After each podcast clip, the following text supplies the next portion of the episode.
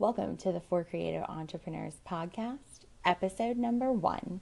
I'm your host, Dana Busey Miller, an attorney for entrepreneurs and the founder of For Creative Entrepreneurs, a website empowering business owners with the resources and tools they need to thrive. Today, we're going to talk about the U.S. trademark application process. This is one of the most frequent topics I get asked about as an attorney by people who are looking to take steps to solidify their intellectual property rights and make them enforceable on a national scale. To start, once you've developed your trademark, your branding, your logo, your name, your slogan, whatever you're using as a mark to identify your goods and services, the next step is typically going to be to register that trademark with the United States Patent and Trademark Office. Now, there are things like common law trademark rights and state trademark rights, and we're going to get to those in a different episode.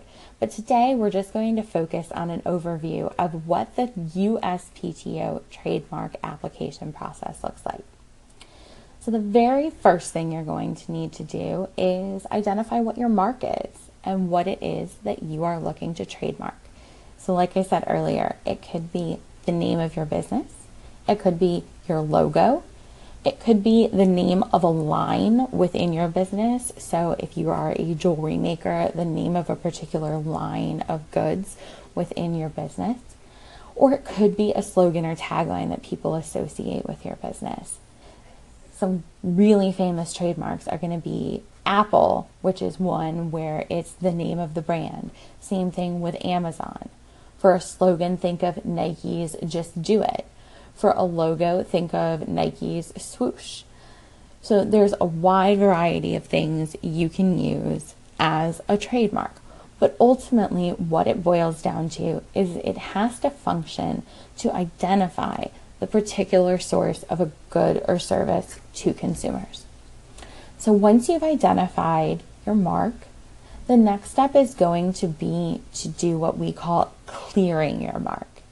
And this means that you're making sure that no one else is using it so that it's available, or if they are using it, they're using it in a class of goods or services unrelated to what you're going to use it for. The point of this process is to do your homework and your research and make sure that you're not actually going to be infringing on the rights of anyone else and that the USPTO won't have any issues when they go to review your application and approve your mark. You want to figure out what those issues are on the front end so you can either address them if it's something that you can fix or so that you can pivot and change your branding before you spend a lot of time and money trying to pursue something that you ultimately won't be able to secure. So once you're sure that your mark is available for you to use and that it's not going to pose any issues with existing marks, the next step is going to be to prepare and file the application. Now, I certainly recommend using an attorney to assist you with the application process. While it's not a particularly long application, the questions that it asks are very specific.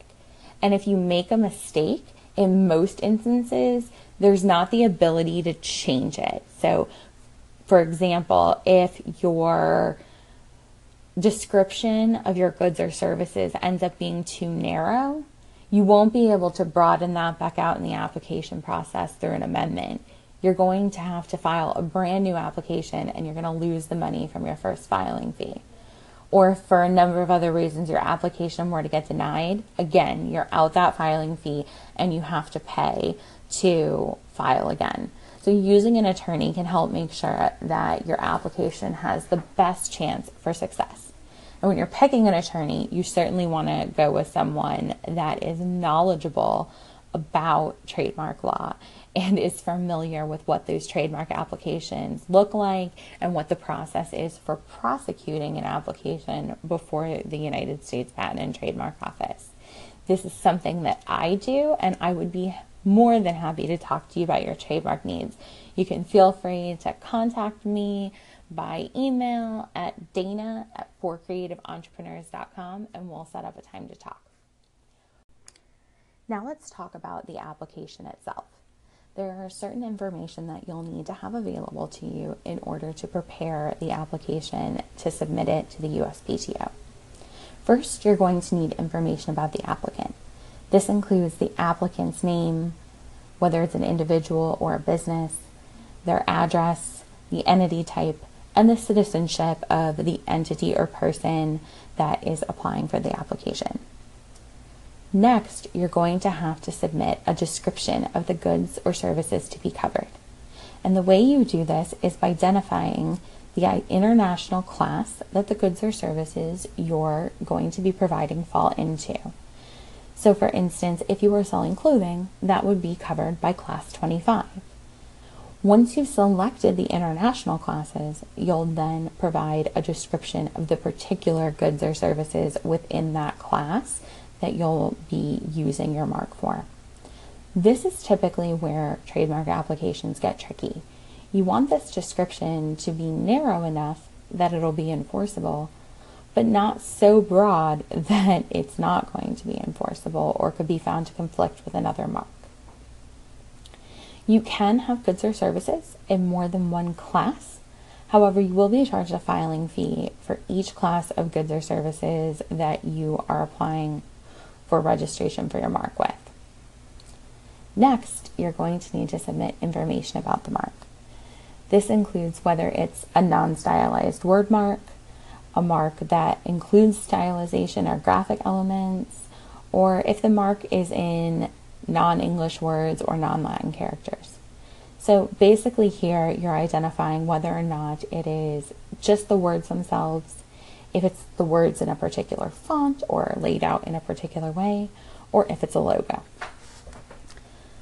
Then you'll need to determine the basis for filing. And there are two that we most commonly see. One is when you're actually using the mark in interstate commerce in the United States. So if your business is already up and running and you're already selling in interstate commerce, you would be using an actual use basis for your application.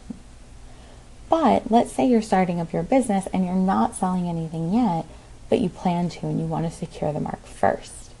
Then you would file what's called an intent to use application. And with this, it means you have a bona fide intention to use the mark in United States commerce. If you're filing for an actual use application, You'll also need to include a specimen. And this is an example of how you're using the mark in interstate commerce. So this could be the packaging that you use for your goods, a hang tag that shows how you use your brand name, could be information from your website. There are a number of things that can function as a specimen, but it does need to show how you are actually using the mark at the time that you file the application. Additionally, you'll need to tell the USPTO what the first date you used the mark in commerce was in relation to each class. Finally, you'll sign a declaration saying that everything in the application is true. Once your application has been submitted, now it gets goes to the examination process. It takes about three to five months after filing for it to be assigned to an examining attorney. During that time, nothing really happens with the USPTO. But once it's assigned to an examining attorney, they'll review the application and do their own research. They'll look to see if it conflicts with any previous marks and if it meets the standards for registration under the USPTO's criteria. If the attorney finds an issue with the mark, they'll raise an objection and issue what's called an office action. And that will be a letter that gets sent out to the applicant or the applicant's counsel detailing what the objection is that the examining attorney has to the mark. But from when you get that office action, you have six months to file a response, and this timeline is not extendable. If you do not respond within that six months, they'll deem the application to be abandoned and nothing further will happen. However, if you address the issues within that six month time period, then the examining attorney can review it and decide to move your application forward or if the examining attorney maintains their objections or refusals, they'll issue a final office action. You'll have a six month window after the final office action to file a response to the final office action or to file a notice of appeal with the Trademark Trial and Appeal Board. If the appeal is not filed and the response doesn't overcome the examining attorney's objections, then the application is deemed abandoned and is no longer being considered by the USPTO. In terms of how long the examination process takes, it varies depending on the mark. It could take as little as a couple months or it could take as much as a couple years.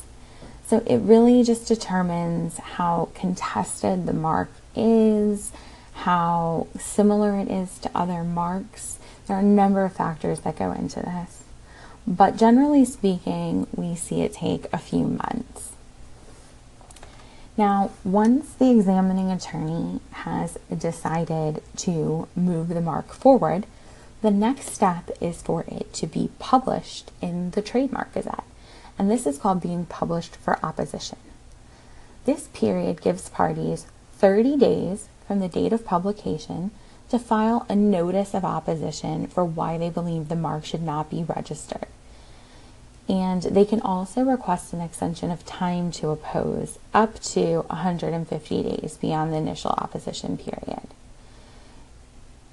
If a party opposes the mark, they have to show why the mark would injure them in some way or injure their business. So typically it would be if they have a priority claim over the mark or something to that effect.